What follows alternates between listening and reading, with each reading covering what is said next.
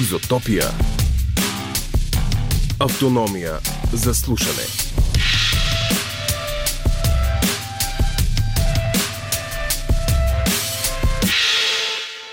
В този епизод се настройте за по-специфично общение с нещата от живота и живота на нещата, защото всичко ще оживее.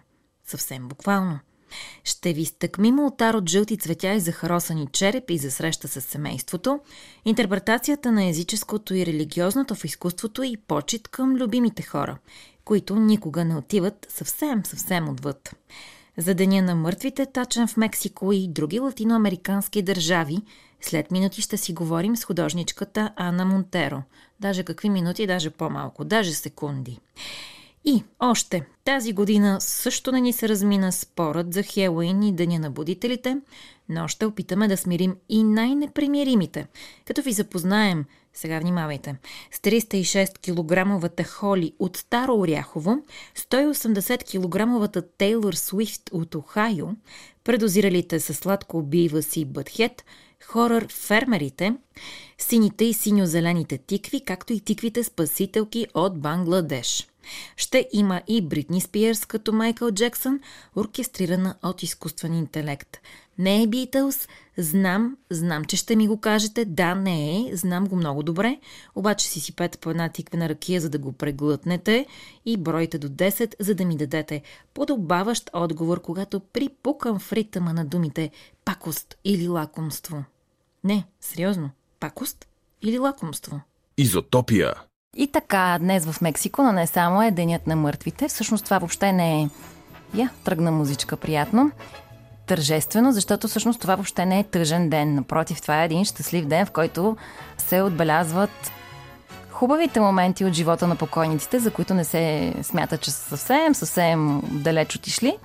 Хората се събират на големи тумби семейни, хапват, пиват и какво още се случва, ще ни каже първия ни гост. Всъщност е единствен за тази вечер. Това малко тъжно звучи, но пък специален.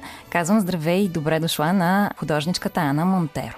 Здравей, благодаря за поканата. Ами, всъщност това е един много страхотен празник, може би и най-най-любимия ми, защото той носи едни много по-дълбоки корени още от индианските времена и може би е единствения празник, който се е запазил в възможно най-чистата си форма като такъв.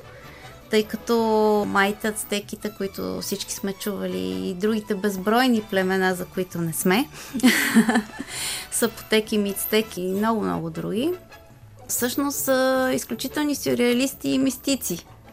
И може би още преди да се появи сюрреализма като течение в изкуството, го има в техните сценописи, в записите, защото са имали изключително много книги преди да ги унищожат.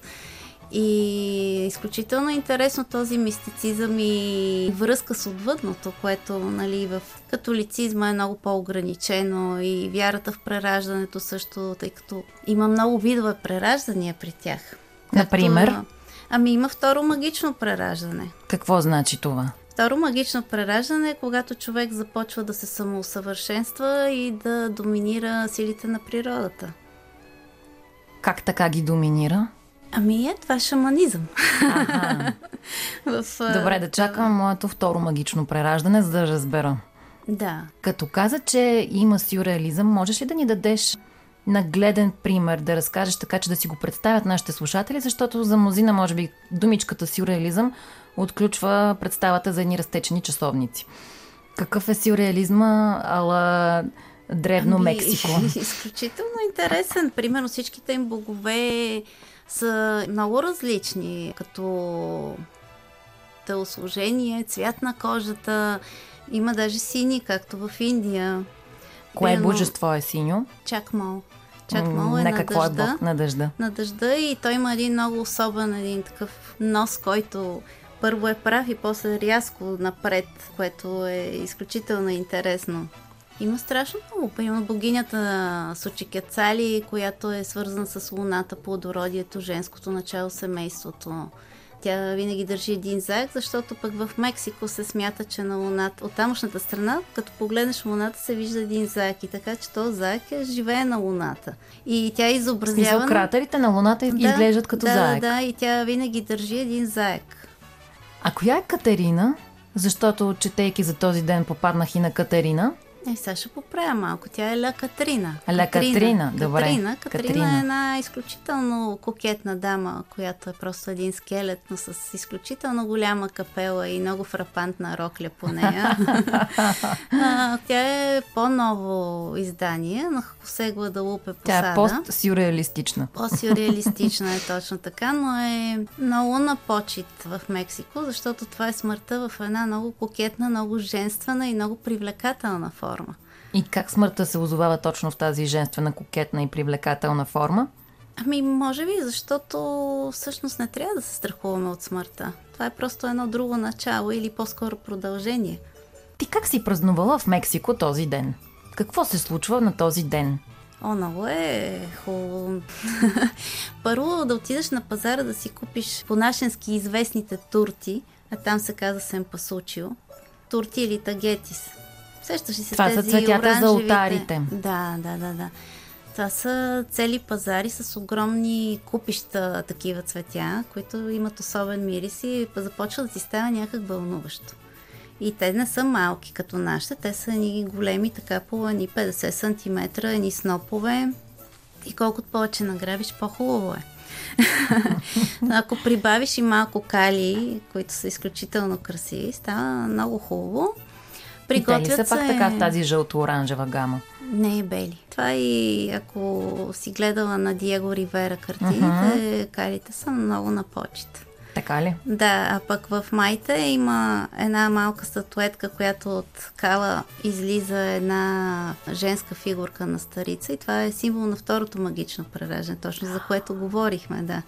Което също е много сюрреалистично, според мен. Да, така е.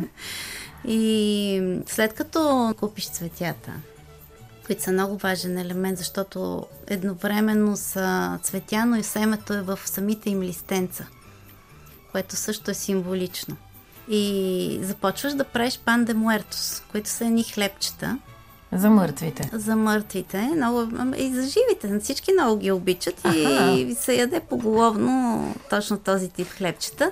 Отгоре се слагат така направени като кръстосани кокълчета. Пак от тестото, нали? Uh-huh. Но това е защото това е специфичния хляб и той трябва да има този вид с кръстосани кокълчета. Затова се казва хляб на мъртвите. Пан де муертос означава хляб на мъртвите. Прилича ли на нещо, което ние в България ядем като хляб ли е, като Еми на мен ми прилича малко е, на познат, въпреки че като дъщеря ми ви ме заплюва моменталически и би опровергава всякаква прилика. Между другото, тя в момента отиде да купи продукти, защото смята да прави такива хлебчета. Какво ни трябва, за да си направим такива хлебчета, ако решим? Масло, яйца, брашно, мая, захар, разбира се. Трудно ли се правят? Меси се доста. Затова аз ги оприличавам на козунак, е, да. защото си е сериозно месене. Трябва да си месене. Да. Човек трябва да се подготви. Всъщност това е хубаво, когато трябва да отделиш време и усилие, за да влезеш в един празник. Да, някакси енергията се променя. Мексико първо е страна, в която хората много силно вярват във всякакъв вид енергия и неща. И, и мистиката е много силна. Аз като отидох за първи път в Мексико, много обичах да чета Гарсия Маркес и си викам, леле майко, какво въображение има този. Отивам там, всяка втора история, като от книгата, като селото Макондо. Да. И аз викам, не, викам, той няма въображение, той просто е много добър разказвач. Реалист. Да, да, на една друга реалност, да, да но, една но, друга но е реалност. факт. Точно така е. Изключително сюрреалистичен народ, с много дълбок мистицизъм, с много недостатъци, разбира се, като всеки народ но и с много качества. Тогава, след като се вярва, че енергията на всеки човек и на всяко нещо е много силна, пеят ли си нещо, наричат ли си нещо, мърморят ли си някакви магически думички, докато се подготвят Магията за празника? е постоянен спътник на мексиканца. За всичко се прави магийка. За любов, за благополучие. Ако не те харесвам, също мога ти спред на нещичко, нали? Аха. Това е много, много разпространено. В смисъл, изумително е колко е разпространено. А и... превърнато ли е в бизнес? Извинявам се за Жесток думата. при това. Мисъл, има много. Има пазари, които са само за това. Да отидеш да си купиш неща, да правиш магия. И тези пазари са много особени много са особени, с много специална енергия, да се кажем, и хората, които ти го продават, могат и да ти кажат какво да правиш и как да го направиш или да ти го направят. Аз не обичам точно такива места, защото има и много негативи в цялата работа. Някаква съставка на прима виста на някоя хубава магия. Първо кристали, розов кварц, ако искаш хубава uh-huh. магия, розови листа, сол, захар, също канела. Така. Това са за хубавите магии. За хубавите, да. За хубавите магии. За лошите няма да ги казваме. Аз си не съм много запозната, защото това не е моето. Ако ще правиш нещо, прави го хубаво. Е, да, да. И да е добро. Сигурност. Да. Добре. Взели сме цветята, направили сме хляба да. и после? После си отиваш вкъщи, сготвяш ястия, които починалите обичат. Хубаво е да извадиш техни вещи. Вещи, които са много свързани с тях и започваш да редиш един алтар. Този алтар трябва да има лилаво, което е символиката на трансформацията, на трансцендентното. Трябва да има сол, ако може на по-едри кристали, да има земя, пръст, uh-huh. което си е символ на материята. Естествено съм посучил. И започваш да подреждаш снимки, вещи. Какво беше съм посучил? Опа, тагетис. тагетис. Добре, цветята. Да, цветята. Правиш един красив алтар колкото можеш по-красив, защото е първо е знак на уважение, на любов. Колкото ти е по-красив алтара, означава, че ти толкова повече си свързан и отдаваш уважение към тези хора. Размерът има ли значение? Не бих казала, не. Макар, че има и огромни алтари. Зависи кой как го практикува. Нали? И естествено, сега аз като имам малко семейство, той моят алтар не може да е един огромен, но пък те Примерно, моето първо гостуване на семейна сбирка беше рожден ден на Чичо Карлос в тесен кръг, който бяха 60 човека. Значи, Това е тесния кръг, е 60 човека. Тесния кръг е 60 човека. Значи можеш да си представиш колко голям би могъл да бъде един алтар. съотношение, нали, на... Ами мога да си представя, ако решат така по-наширочко и с приятели на Чичо Карлос да празнуват Деня на мъртвите, да, да, тогава да, да, да, ще трябва на една поляна да се направи, може би, този То се алтар. прави. И се прави даже в Мичоакан. Аз така и не стигнах до там, а много исках да Деня на мъртвите. Там се прави на самите гробища. И върху гробовете се правят алтарите, разпъва се софрата, идват мариачи, музика, цяла нощ се пее, се танцува. Сега защо се пее и се танцува? Защото има едно поверие, че на този ден, когато границите на невидимото и материалното са много близки, за да можеш ти да поканиш всички тия души, които си обичал и които са свързани с твоя живот – трябва да си весел, защото иначе пътеките, по които слизате, могат да подгизнат от сълзите и те няма да могат да слязат. Е, тук е тънкият момент, защо трябва да си весел. Защото... Това е красиво тънък момент. Много, да. Много красиво и много тънък, наистина. И е интересно, като съпоставиш, примерно, едно тяхно погребение, което е изключително тежко, тъжно, продължава с много часове. То са така наречените росариос, едни броеници, което на всяка броеница, която се обръща е молитва. И това е изключително тежко и е тъжно. А пък това е изключително радостно, весело и тотално противоречиво е. Ние малко или много имаме представа от новините, от различни филми и така нататък. Какво представлява този ден? И винаги сме смятали, че е много любим на мексиканците. Наистина ли им е много любим този ден? Ами много им е любим, да. Защото в този празник за мен се усещат истинските им корени. И според мен подсъзнателно всеки народ има нужда да си усети корените. Защото, да, примесена с Хелоуин, нали, идват деца да искат бомбони и такова, но ултара е изключително важен. Това е традицията и това се прави от изключително древни времена. И тогава, естествено, тия захаросани черепчета не са били от захар, нали, така красиво изрисувани. Те са били от амаранто, едни семенца, мед и кръв. И от тази смеса се правили черепите по това време. Кое е по-точно това време? Ами, много преди испанците да дойдат. Uh-huh. Чия е била тази кръв на човека, който прави отара ли? Ами също, което също е знак на уважение. Ти правиш жертва. Странно е. Индианската митология и всичко има известна гротескност и много тежести, много сюрреализъм и много мистицизъм, ама тежичко е. Понякога жестокост, може би, от днешна гледна точка. От днешна гледна точка, да. Макар, че най-голямата жертва е била, нали, ти да се порежеш и да излезеш собствената си кръв. Да речеме по повод на това да направиш дарение на слънцето или за някаква благодарност, което всъщност не е чак толкова жестоко, защото ти сам се нараняваш, но изливаш тая животворна течност, нали, в знак на благодарност към нещо. Сега ти предлагам заедно с нашите слушатели да чуем една песен и после да продължим С този изключително интересен разговор. Изотопия. Follow me. You need to see something special. All the world is made of stories, and all of those stories are right here in the book of life. But the greatest story begins on the Day of the Dead. A day when spirits pass between worlds and anything can happen. Ah, look there. Two best friends. Oh, in love with the same girl. You two are acting like fools. Wait, me too? You picked yourself a feisty one. How about a little wager? I bet that Maria will marry Joaquin Very well. by the ancient rules. The wager is set. Manolo, it's so beautiful. I will lose the wager. Fix this for me, old friend. I may not be the town hero, Maria, but I swear with all my heart I will never stop loving you. Manolo! Повикахме Маноло и не само него, героите от книгата на живота, филм от 2014 година, който излезе малко преди Хелоуин.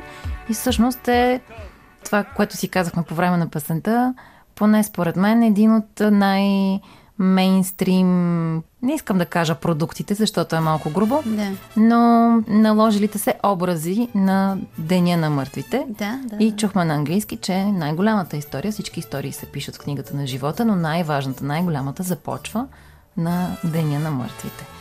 Това е филм, продуциран от Гиермо Дел Торо, много красиво нарисуван, анимационен. Отвъд този наистина мейнстрим образ, какъв е Деня на мъртвите? Ами Деня на мъртвите е, как да кажа, много особен празник. Той генерира една особена енергия, хем на любов, хем на мъничко меланхолия, хем нали, една смесица от радост. Разказват си истории нали, от свързани с живота на тези, които вече не са сред нас. Съпоставя се времето преди и след. И това, че всъщност тия души са вечни, те стигат до нас. И ние някой ден ще отидем при тях, нали така? А ти като художник как би избрала да го изобразиш този ден? Ами аз бих направила една страхотна офренда, просто, което е този вид ултар. Ти си го правила в България два пъти. Два разбрах. пъти съм го правила беше изключително удоволствие. Правих го два пъти в института Сервантес. Поканиха ме две поредни години, даже и с предишния директор Хавиер Валдивесо имахме страхотна идея да затворим цялата улица и да го направим като мини фестивал. Охо! Така и обаче не се получи. Него го смениха, COVID да ни удари и нещата отихнаха. Но Нищо. щеше да е много, много приятно. Може би наистина. в бъдеще тази идея ще се възроди под една или друга форма. Да, да, би могло. Наистина не бих отказал. Няма ли да е много трудоемко или това усилие си Да, заслужава? е, но всяко, не знам, аз обичам големи предизвикателства. И бяхме започнали така с идеята, нали, направихме един ултар в началото, след това го доразвих, добавих нови неща, имах още идеи за още две години наред, нали, докато исках да направя един особено типичен ден на мъртвите, обаче индиански. С всичката му теже, с цялата му лека гротескно, с мистицизма, така да бъде много сериозен и дълбок. Не само тая част популярната. Имах идея, нали, третата част да е изключително популярна, весела и четвъртата част вече да скочиш дълбокото. Каква част от твоето изкуство е много силно повлияно от мексиканското в всички времена и пространства, които то може да обитава и е обитавало и ще обитава? Ами сега това е много странен въпрос, защото аз много преди да се сблъскам с Мексико и с мексиканската култура, Като тинейджър бях 151 училище, което беше с профилиране по интереси художествен текстил. И като тинейджър такъв независим и борещ се да бъде уникален, си рисувах моите неща и винаги се дразнах, защото моята учителка казва, че ти рисуваш като мексиканка. И аз викам, абе, какво значи рисуваш като мексиканка ти, нали? Аз викам, аз тук си имам уникален стил, това не може така да ми се говори на мен. И след време се запознах с бащата на дъщеря ми, който си е мексиканец. И той ми гледаше нещата и викам, ти къде си виждала майския календар? Аз викам, ме какво съм виждала? Не съм го виждала, викам, никога не съм се интересувала. И той към и то ти почти сигурно, в смисъл, това има страхотна прилика с него. И аз тогава започнах те първа да търся, да навлизам. И действително да, аз наистина си рисувам като мексиканка. И не знам защо. И като отидох в Мексико, си бях много на мястото. Наистина си се чувствах от дома си. Дори единственото място, на което имам ориентация, защото аз съм най-неориентираният човек на света, така. А, един град щата Лахака, всъщност столицата Лахака, в който аз без грешка се ориентирах навсякъде. Той се беше смаял, защото... Колко голям е този да град? Ех, ми колко голям. Сигурно колкото София, но център си го доминирах прекрасно. Uh-huh. Мисля, абсолютно... С вътрешния компас. Да, да, да, да.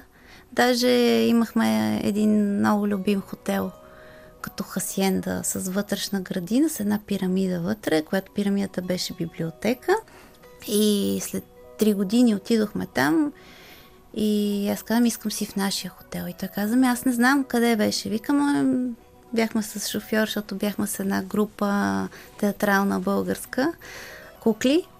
И тя ги оставихме в хотел, в който те трябваше. И аз викам на шофьора, кара и направо, наляво, надясно и бам пред хотела и той ще да падне.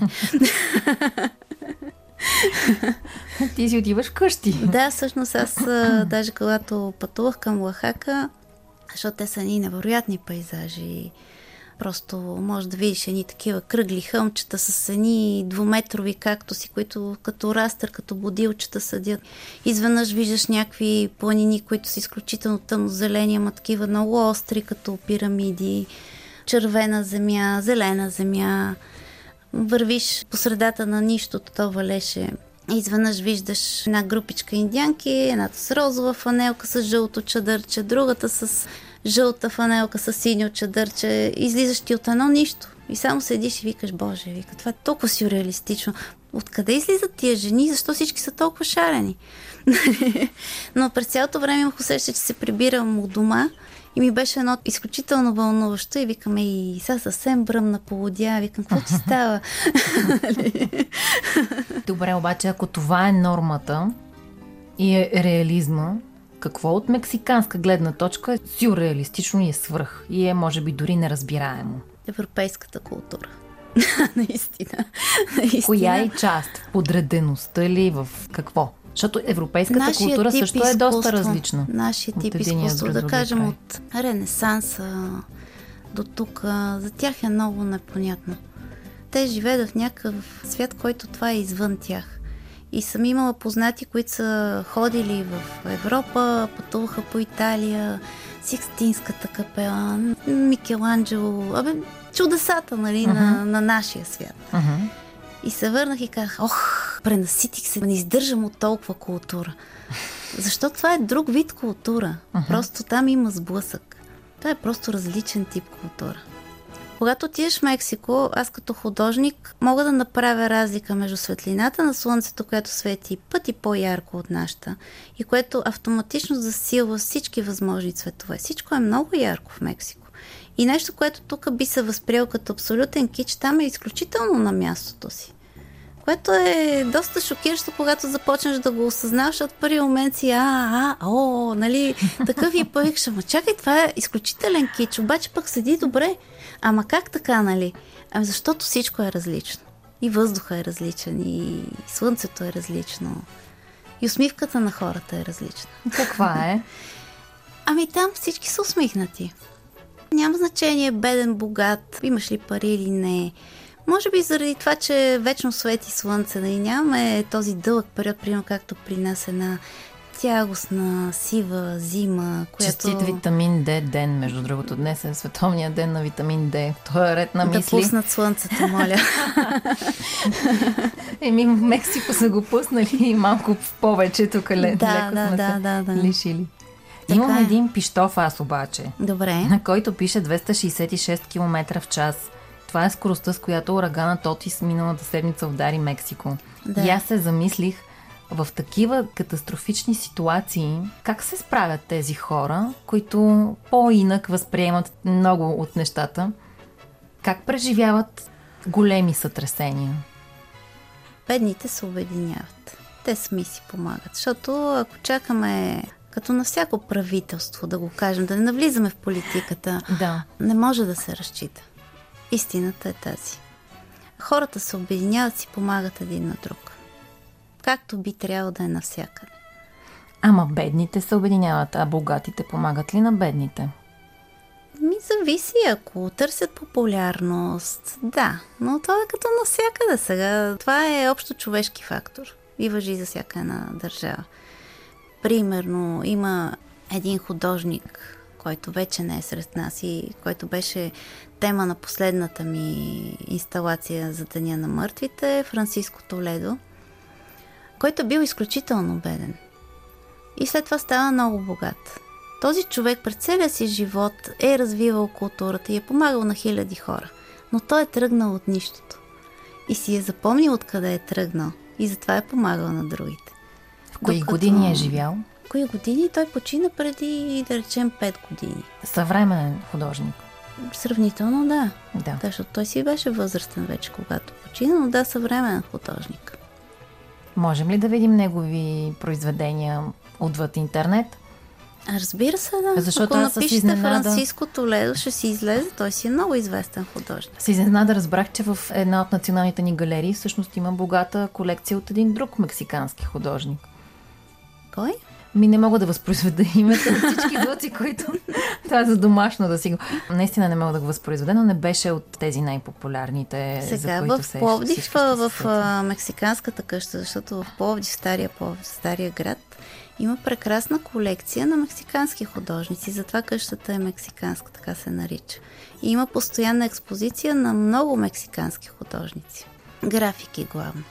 Тук ставаше въпрос за... Но това беше едно, прелитайки през архивите mm-hmm. на радиото, едно интервю от 2015 година, което слушах. Ставаше въпрос за тогава наричаната галерия за чуждестранно изкуство. Сега това е квадрат 500. Да. И може би някъде в хранилищата. Аз нямам лично спомен, посещавайки я в постоянната експозиция, да ми е направило Да. впечатление. На мен също не, Но може аз би има била. скрити съкровища. Кой Със знае? Сигурност има скрити скровища. Винаги има. А кое е това в Мексико, което е скрито все още за теб? Някак си така леко се е пооткрехнало и искаш те първа да го научиш, след като очевидно имаш доста по-дълбока връзка с тази държава и тази култура. Еми, може би истинския шаманизъм. С удоволствие бих се поровила, но там е много тънък момента на кого можеш да се довериш. Заради тази двойственост на така наречените тръбахито с работите, които се правят, нали, за добро и за лошо. Имахме приятели шамани и много приятни старчета бяха, една двойка. Тя изключително сладкодумно разказваше, изключително мръсни вицове, но с толкова пломб, а, патос и удоволствие, че всеки път беше готино да я слушаш, въпреки че се въртяха едни и същи вицове. Той беше по-такъв затворен. Към нас винаги много мили, много щедри. Но, примерно, едно куче ни нападна. То беше на едни съседи и той каза, а, искаш ли, ще му направя една работичка тук и до три дена ще са изпукали всичките кучета. Викам, не, викам, моля ти се. Ама смисъл съвсем сериозно и така, нали, между другото. Викам, не, благодаря ти, викам, хайде да си останем с а, така добронамереното отношение. Но да, има тази двойственост. А усещане, че имаш повече власт от останалите? Това зависи от егото на шамана. Смисъл, ако шамана е добър, би трябвало егото му да е доста снижено. Защото високото его води до самосъбравяне и когато боравиш с сили, които са такива, често пъти може да има много неблагоприятен обрат върху правещия маги. Да му се върнат работичките, тъй да се каже. Да, да, да. Или смисъл силите, с които работи, да се окажат не тези, с които е искал да се свърже. Аха. Да, има такива моменти. Вървим към финал на този разговор. Какво искаш да ни кажеш накрая? Макар, че това с старчетата с мръсните вицове, които могат да залитнат шаманизма, беше доста приятно като финал.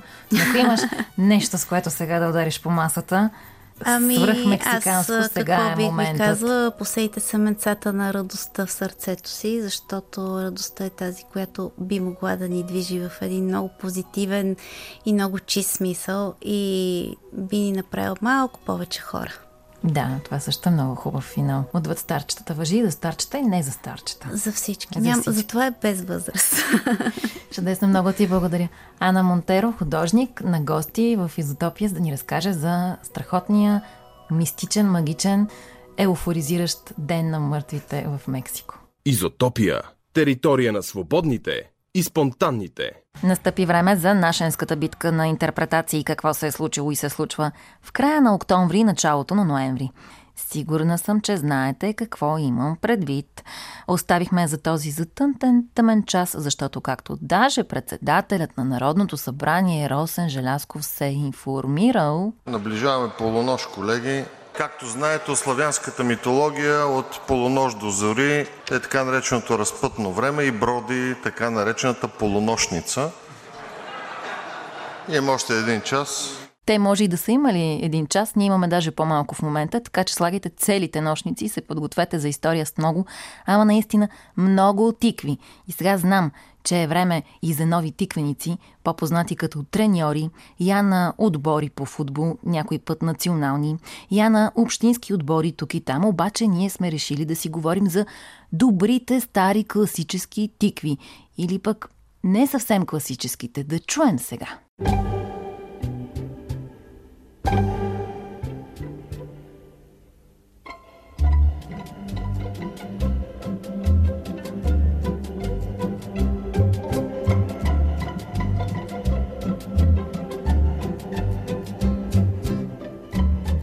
О, времена, о, нрави, преваля седмицата на титаничния сблъсък. Не говоря за дребно-буржуазни кметски битчици, а за цивилизационния разлом по празничната линия Мъжино и оста Хелоуин, Деня на народните будители. Всяка година едно и също. Не, за мен това не е български празник, аз не го празнувам. Трябва ли да се отдава повече почет на нашия си празник? Да. А за теб как стоят нещата? Ми и аз така. Повече трябва да се отдава почет на нашия празник. И сега никъде не сте ходили на Хелоуин да празнувате и не сте се преобразявали в нещо, така ли? Ми аз съм ходила, ама един-два пъти, може би. И аз толкова. Ами, аз по принцип не съм много съгласна, обаче малки много обича Хелуин. Не е български празник, но сега заради него го приемам някакси. Много му харесва, много обича. Трябва ли според вас в България да се празнува Хелоуин, тъй като това не е наш празник? Не мисля, честно казано. Не, аз не съм съгласна Да, не ми допада особено. А мислите ли, че по някакъв начин измества Денят на народните будители и децата по-скоро знаят повече за Хелоуин, отколкото кои са народните будители? Да, Да. Според мен е Да, точно така. точно така. Ами и двата празника сами по себе си са си хубави празници и кой каквото иска това да празнува. Видинчани, видинчанки и видинчанчета по родното ни радио на Северозапад. То не са марморения, не са протести. Даже кметът на Елин Пелин, който се почерпи с трети мандат в неделя, забранява Хелоуин. Не бил български. Ами не е. И Не, не, не. Да, със сигурност ги подкрепят не само в Пелин. До тук всичко е ясно, не е много точно и е доста предвидимо, но тази година да. Тази година най-после разбрахме как да помирим родното и чуждоземското.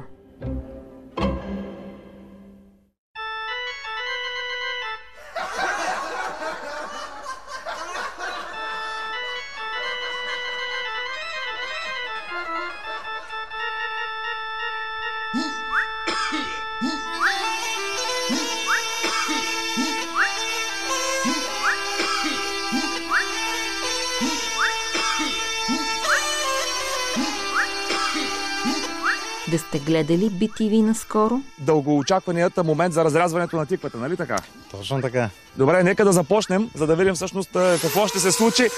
7 месеца усилия за този резултат, нали така? За баща ми максимално да се изкефи, тъй като той много мрази тази тиква. Затова дадах на него тази чест. Това е най-щастливият човек в момента. Доста бързо се справя. Нормално, след това, което казах. Опа.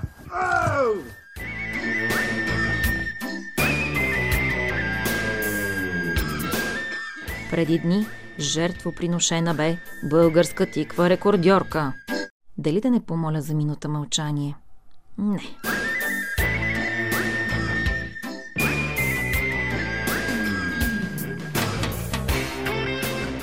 306 килограмовата мъченица беше отгледана от Борис Найденов във варненското село Старо Оряхово, а колегата Йордан Фотев показа в ефир за колението й.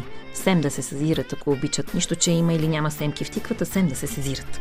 Та, да не решите, че и тук има зловредно чуждо агентурно влияние. Не. Холи пак се по българи. Ще врат казани тук и дим ще има цял ден. Ще е доста празнично.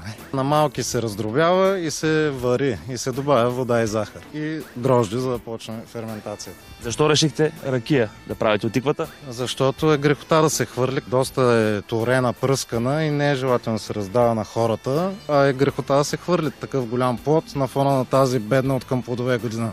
Заставаш на пътя надказ за женицата. Ти прокопи подказ за женицата. Пускате само който е във връзка с варенето на ракия. Ясно ли е? Верно. Защото ракията стои над политиката. Ракия е имало преди нас. Ще има и след нас.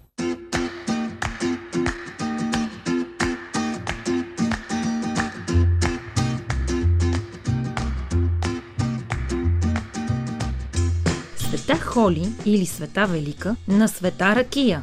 Да се свети името ти, казана ти, шишето ти, първака ти, о Света Холи.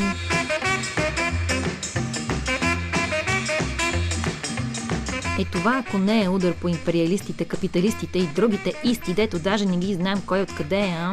М? Удара ми. Могат и да не се обадят след като ракията е готова, за да я опитаме какъв всъщност е вкусът на ракията от тиква. Това е от тук, колеги, отново към вас. Ама защо не и възрастните малко да се разпуснат? Какво лошо има? Не може само работа, работа, работа, работа, без някакво забавление. Не може, Жени. Това е Жени от Видин пред Виктория Топалска. Тя, Жени, не говори за тиквите, а за Хелоин.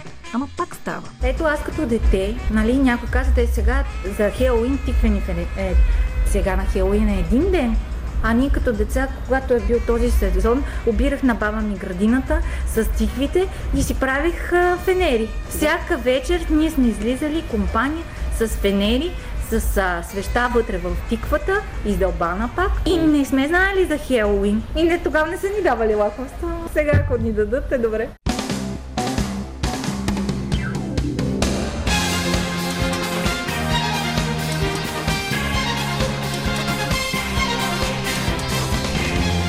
Ако бяхте деца, расли като свободни тикви край белия дом жени, щяхте да получите и книги, защото тази година спящия Джо се събуди и заедно с Джил раздаде и лакомства и книжки на децата. Бай Байден, будителя! Като ви казвам, че нещо в световния морфичен резонанс е мръднало, вие фейк нюс. Ми не е фейк, баш така си е. Но да си кажа честно, и миналата година беше малко така.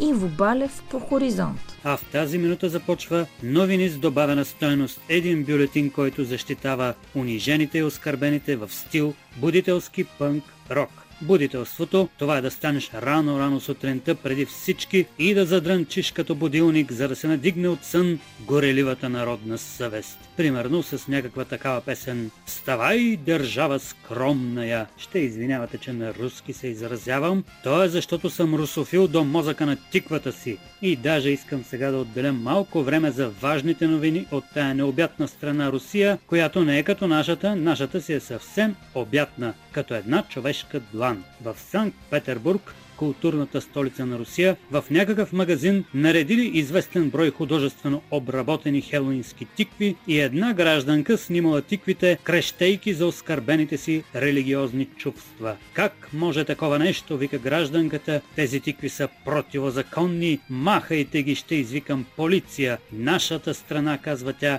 води война с сатанизма. Тиквите ми оскърбяват чувствата на верующа и така нататък. Това за сатанизма са думи на Владимир Путин. Последно така формулира той главната задача на спецоперацията в Украина. Първо беше денацификация и демилитаризация, сега вече имаме десатанизация на Украина. Така че тая жена от магазина с тиквите от една страна нарушава правните норми на Руската федерация, наричайки войната война, а не спецоперация. От друга страна повтаря теософските тези на Путин за сатанизма и в този смисъл е нормативно и политически коректна.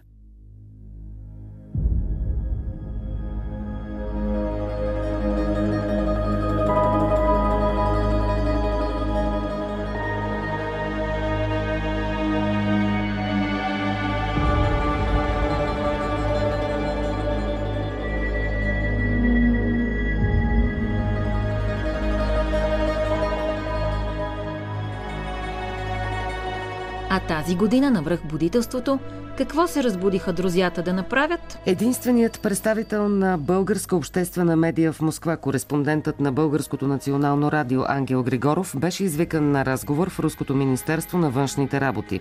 Това става часове след информацията, че кореспондентът на вестник Русийска газета Александър Гацак е напуснал България след заповед на председателя на ДАНС. Експулсирането на руския гражданин е заради действия, представляващи заплаха за националната сигурност, обясниха от агенцията. Русия ще предприеме ответни мерки на действията на българските власти, заяви по-рано говорителят на Министерството на външните работи на Русия Мария Захарова. Това е поредният незаконен ход на натовците, които маниакално преследват руските журналисти, написа тя в Телеграм.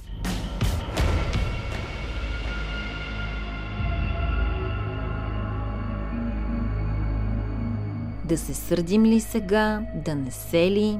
Понеже госпожа Захарова малко лакомства са е черпили по руския Хелоин и сега всички накисали краставици. А можеше по-инак да е.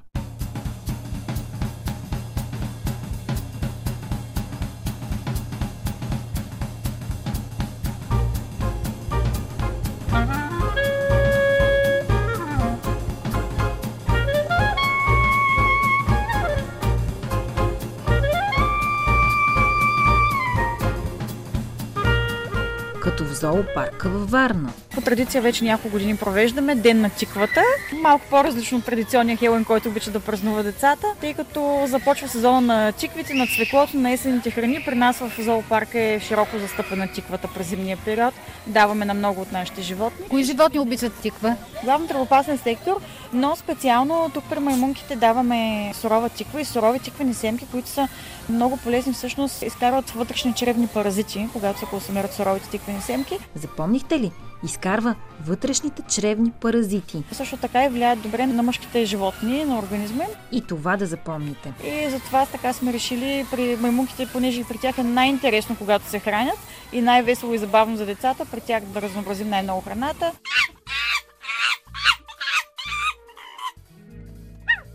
Разбиваме схващането, че маймуните консумират най-вече банани. Маймуните консумират много неща, дори животински протеини под различна форма, редовно плодове и зеленчуци всякакви.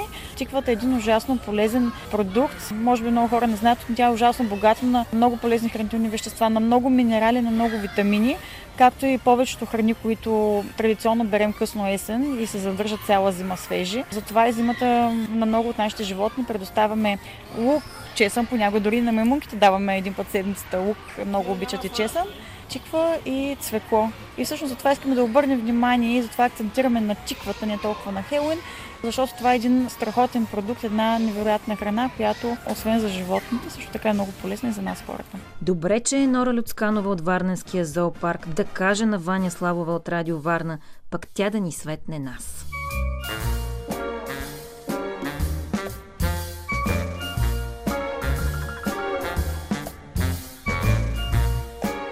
Дано на вълните на Родното радио още будуват всички хиперактивни, супербудни родолюбци, които тачат светия дух на чевремето, за да направят свидна жертва в името на правдивата си идеология и да почетат пак 1 ноември, въпреки ужаса, че е било и световен ден на веганството.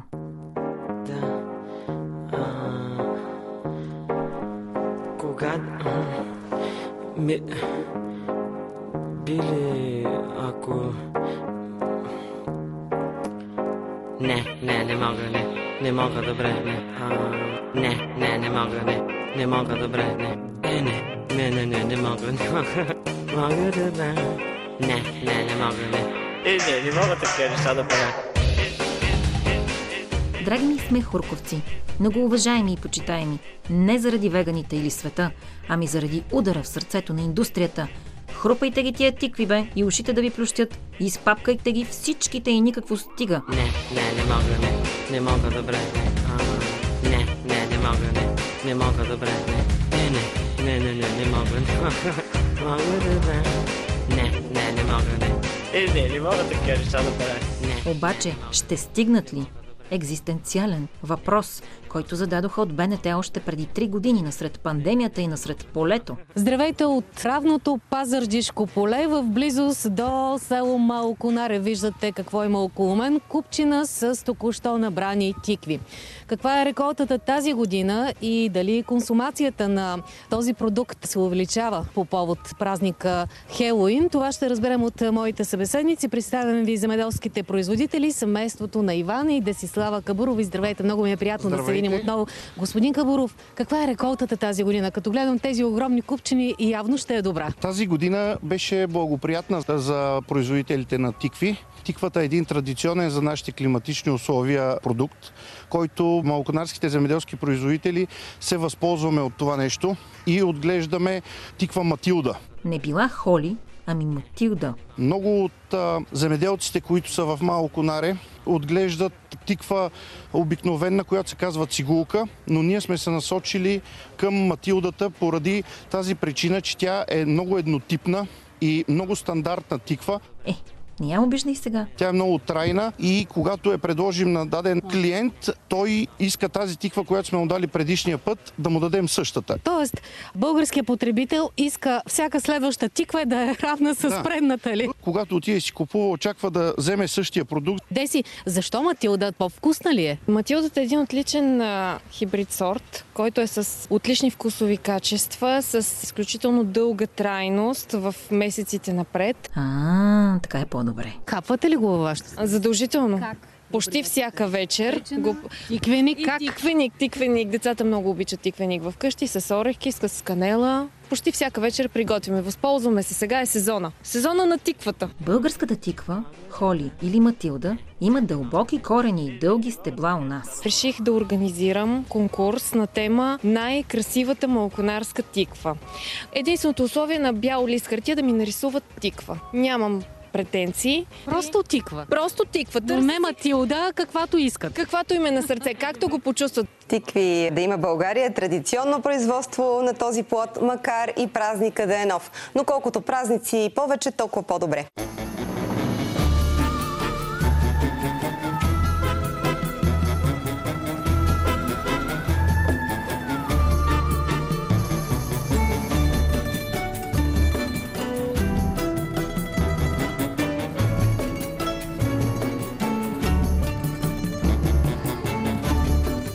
И тиквата сплотява семейството. Сплотява не само пазарджишките семейства. Севлиево ухая на тиква. И тази година тиквите бяха тачени и почитани цяла седмица в средата на октомври в Севлиево, българската столица на тиквата или Тиквенбург. За немскоязичното влияние ще замълча. Та там си връчват в Тиквенбург тиквени медали. И предлагам на новия общински съвет в Севлиево в името на тази годишното уникално астрално сближение и паранормално общение на юбребудната българщина с западната тиквомания, да отделят един медал и за Травис Гиангър от Минесота, който спечели 50-то световно първенство по претегляне на тикви в Калифорния, със своята скромна 1247 Ох, тук на тая тиква се запънах, толкова е дебела. Та, със своята скромна 1247 кг тиква, Half Moon Bay is in the record books. That's a world record! World record!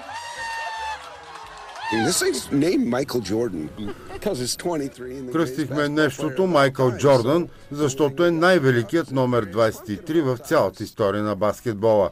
Трябваше да измислим как да се казва най-великата тиква за всички времена.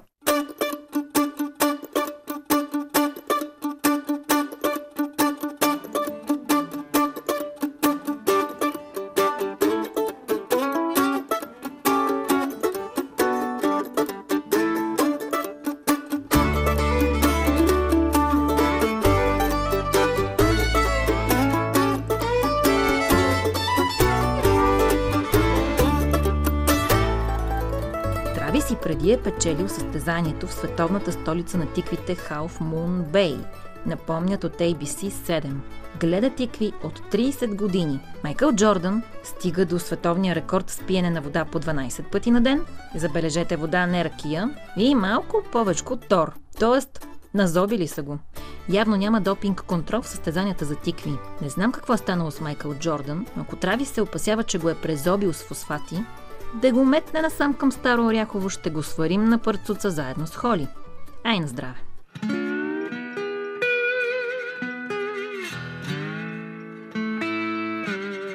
Е, моя ден започва сутрин към обяд. Събирам си главата, кафе с шоколад. Подкарвам си мотора към изтръпналия град. И пак започва спора с суетния парад. Ах, влечеме този вкус Домашна ракия блуз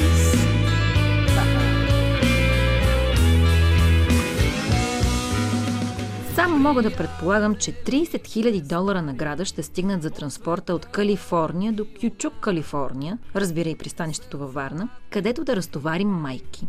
Няма да го правите на 687 пая, по-ще му е добре да го втечним алхимически. Хайде сега един поздрав за Майкъл, за Холи и за дружбата между народите и празниците. Изотопия.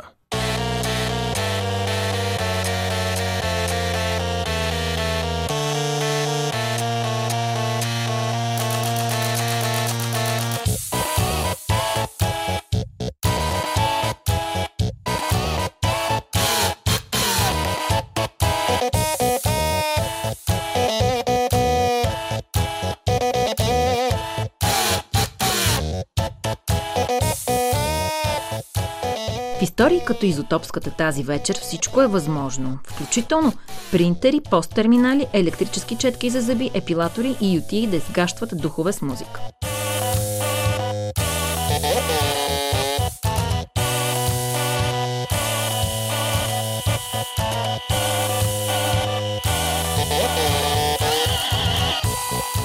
Братчета и сестричета, слушате Device Оркестра, докато влизаме под кората на не една тиква. Българо-американската дружба ще цъфне, ще върже, че чак плод ще даде, благодарение на оранжевите ни приятели, за които явно има почти трансцендентален спор плод ли са или са зеленчук. Frankly. Ще пратим варненските маймуни при слоновете в Орегон. Те бачкат като видни тиквени мачкатори.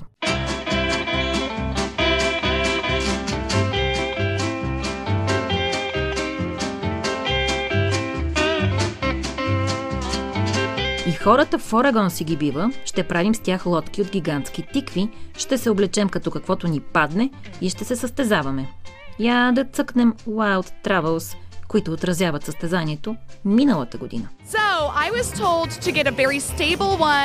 Казах ми да намеря много стабилна тиква, която е по-малка, за да има по-малко съпротивление. Не искам да се озова във водата, защото е пълна с гашако. Ето го и Ейс Вентура, насочва се към финиша.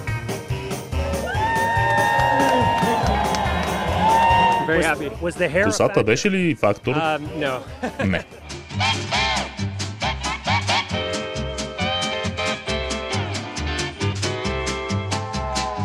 Дълбаят ги с лазери, дълбаят ги с каквото дойде, даже от НАСА ги дълбаят, хвърлят ги насред полета от високо вплувни басейни, компостират ги на футболни игрища, за да не отива нищо зян. Въобще, тиква да си в Америка. Как ще ги стигнем, американците, че и задмине кога, другари? Уважаеми дами и господа, направо се чудя, как е възможно това? Трудно, братко, трудно.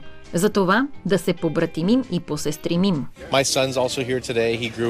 Синът ми също е тук. Отгледа чудесна оранжева тиква. Тук сме като семейство с останалите хора. Виждам ги по няколко пъти в годината. Ник от Сакраменто, прав си.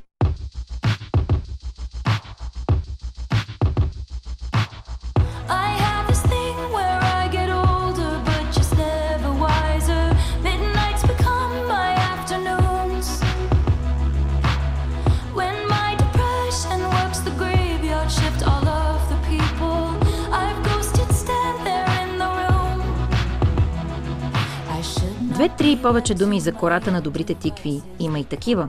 При това не защото гонят конвенционалните зли сили и антигерои.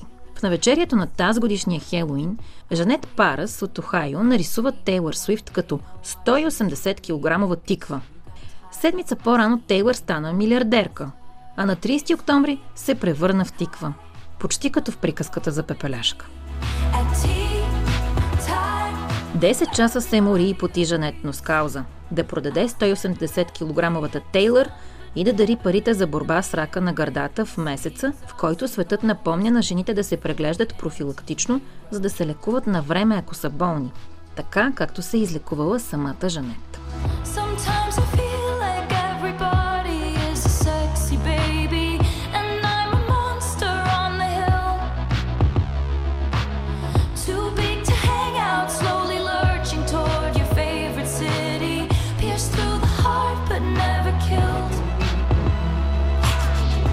Тя вече е рисувала и тиквата Доналд Тръмп, или да кажа тиквеника, както и Лейди Гага и бебето Йода. За бебето Йода, което всъщност се казва Грогом, пък няма да ви кажа, че е тиквеник. Was that his first word?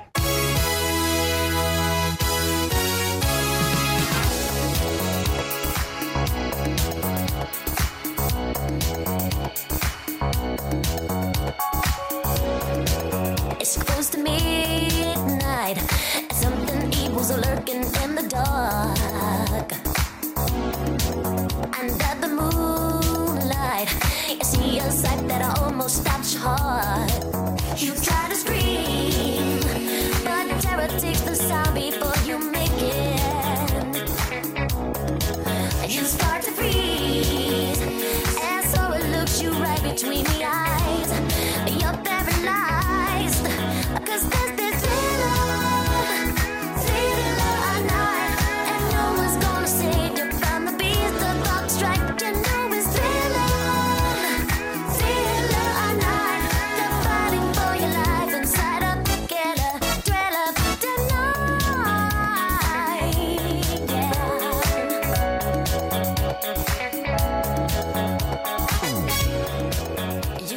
След Тейлър, Бритни Спирс, която подкарва любимия трилър на Майкъл Джексън, в случая изработката на изкуствен интелект, пари като печена тиква, извадена от фурната, защото е от преди два месеца. Отвъд шоуто, щатите познават и сини, както и синьо-зелени тикви за Хелоуин – разказва Мек Бейкър от CBSN Нью Йорк. Може би тази година виждате сини тикви редом с традиционните оранжеви. Сините кошнички за лакомства във формата на тиква целят да увеличат информираността на хората, че детето или тинейджърът може да има аутизъм, а в някои случаи и да не говори. Така че е възможно да не може да каже класическото лакомство или пакост. Майка от Хаваи публикува във Фейсбук нейното послание на синята кофичка. Тя пише, че детето и на 3 години има аутизъм и не говори. Миналата година възрастните, които раздавали бомбони, го чакали да каже прословутата фраза, за да му дадат сладко. През цялото време трябвало да обяснява каква е ситуацията. Тази година синята кофичка ще бъде автоматично послание към хората – Нека не бъркаме инициативата за сините тикви с проекта за синьо-зелените, който е ориентиран към хранителните алергии.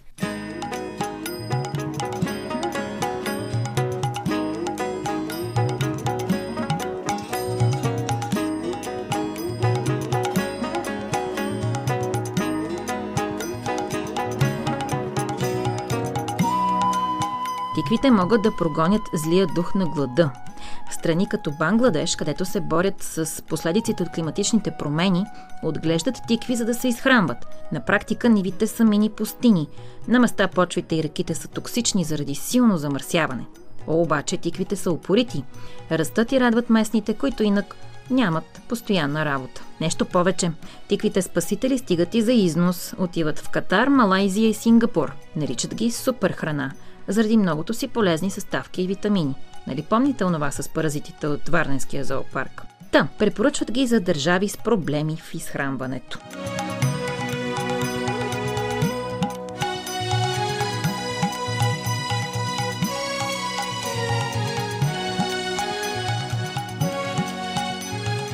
И ако някъде положението се подобрява, друга да се влушава. При американците, с които се побратимихме тази вечер, някои щати вече изпитват пораженията от екстремното засушаване и любимите им тикви виреят все по-трудно.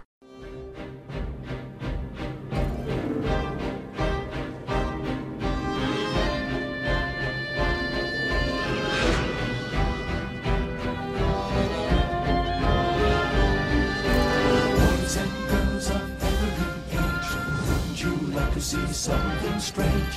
Come with us and you will see. This our town of Halloween. This is Halloween. This is Halloween. Pumpkins scream in the dead of night. This is Halloween. Everybody make a scene. Trick or treat. Tell the neighbors gonna die of fright. It's our town. Everybody scream. Е, нямаше как да минем без тази песен. Така де, за да не стане много кахърно, винаги можем да се насочим към добрата стара Дания, в която няма нищо гнило, а няма нищо гнило, защото дъчаните не си губят времето с истински тикви. Направиха най-голямата от лего в света, казват от Reuters. Състои се от 100 000 блокчета и бе сътворена специално за този Хелоин. Според създателите й е достойна за рекорд – широка 2,5 метра, висока метър и половина и с диаметър малко повече от 2 метра. Построяването от него 3 седмици. Тиквено поле, където сме изложили всички лего тикви, като в галерия. Искаме да направим най-голямото поле с тикви в света, изработено от лего.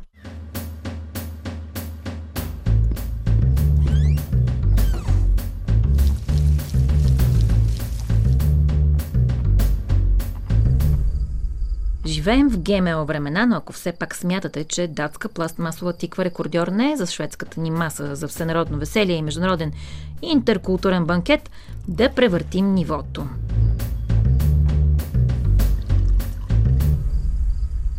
Pumpkin Panic е съвсем новичка тази годишна компютърна фермерска игра за оцеляване. Ти си стиква на главата, синглплеер, съдиш зарзавата в градинката по тъмно, а разни ужасяващи същества ти налитат – който оживее, оживее. I'm a Nad. What are you supposed to be? Uh, I'm nachos. we need to find like a stupid dude to give us some candy. Whoa. И разбира се, онлайн и в живия живот, много по-добре е да ядете тиква, вместо да се тъпчете с прости въглехидрати. Иначе рискувате да се превърнете в бива си бътхет, по-американчените ще ме разберат, останалите не толкова, но в общи линии никой не иска на Хелоин да бъде мърляв тинейджър, който е вдигнал кръвната захар и квичи, че е шантавото си алтер его, известно като Корн Холио.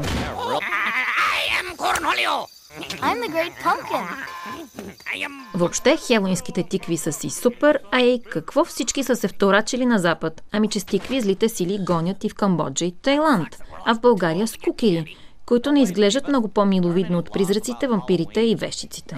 Само казвам. Ам... Хайде всички! Ура! Аз съм бъдърче и силна майка мене е родила.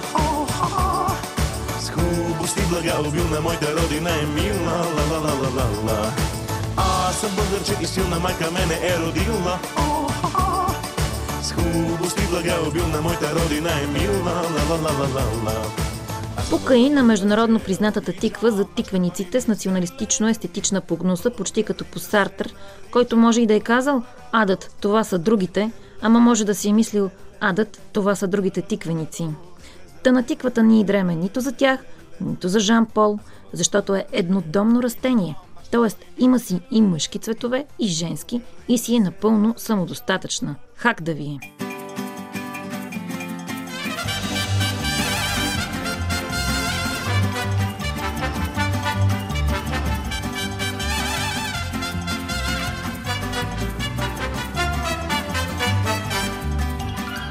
И последно, хайде да не караме децата, които понякога просто искат лакомства и пакости, вечно да цитатничат чуждо творчество, за да кажем дружно, че не са тикви.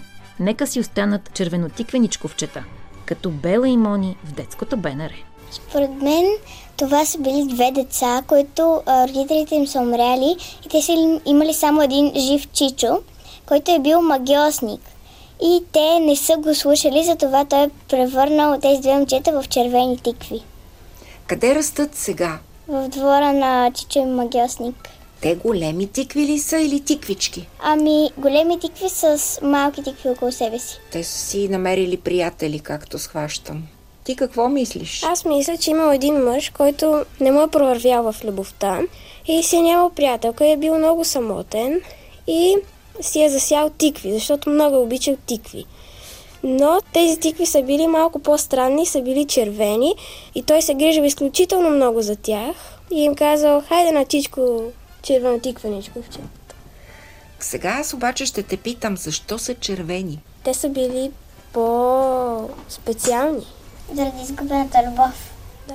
Пак намесихме любовта. Ма то си е така, защо да не я намесим?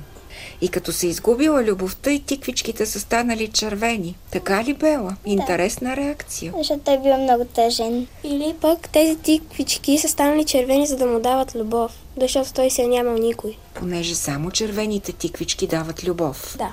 Ето и аз научаваме ни неща. Ти как мислиш, Мони? Те са били тикви, но някаква жена ги е превърнала в истински хора. А защо? Имала нужда от хора ли? Имала нужда от приятели и се чувствала самотна. Чакай сега, ние не казваме лелените червенотиквеничковчета, чичковите. Тази жена откъде дойде? Тази жена, за която казвам Мони, имала мъж и те никога искали са много да имат деца, но са нямали. И са превърнали две тикви в деца. А жената, която е превърнала тиквите, е била жена за мъж, на който фамилията е била Чичков. Чичков, да. понеже неговия дядо се е казвал Чичко. Да. Сега вече знаем много повече за чичковите червенотиквеничковчета.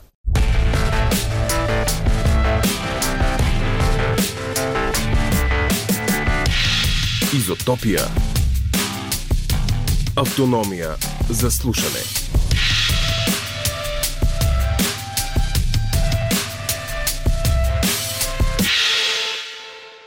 Слушахте епизод 68 от подкаста на Изотопия. Предаването, което ви очаква всеки четвъртък на живо по хоризонт от 10 вечерта до полунощ. А след ефир във всички големи платформи и на Бинар БГ. Желаем ви умерено прекаляване и с лакомствата и с пакостите. До следващия път!